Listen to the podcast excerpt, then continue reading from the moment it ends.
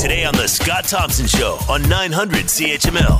Arkells have a new single that you just heard is out this week and have announced that there will be another rally at Tim Hortons Field. To talk more about all of this, Max Kerman is with us from the Arkells and on the air now. Max, thanks for the time. Much appreciated.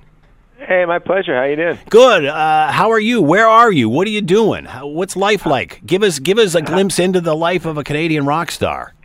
Uh, we've had a busy week. Um, yeah, there's a lot going on right now. I got to say, but it's it's all fun stuff. Uh, yeah, but most of our our brains are being taken uh, by the rally and just thinking about you know how to launch the thing and, and get the word out there. We're, we're all really excited about it. All right, let's get the logistics of this all down. Give us the details.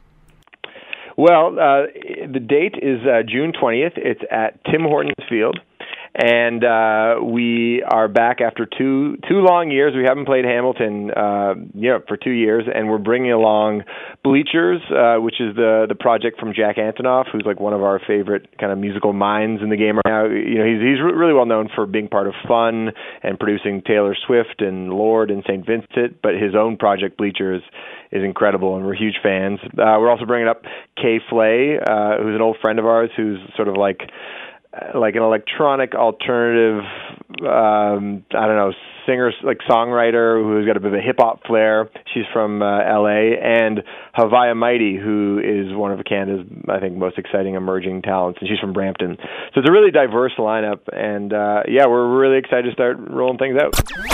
The Scott Thompson Show, weekdays from noon to 3 on 900 CHML.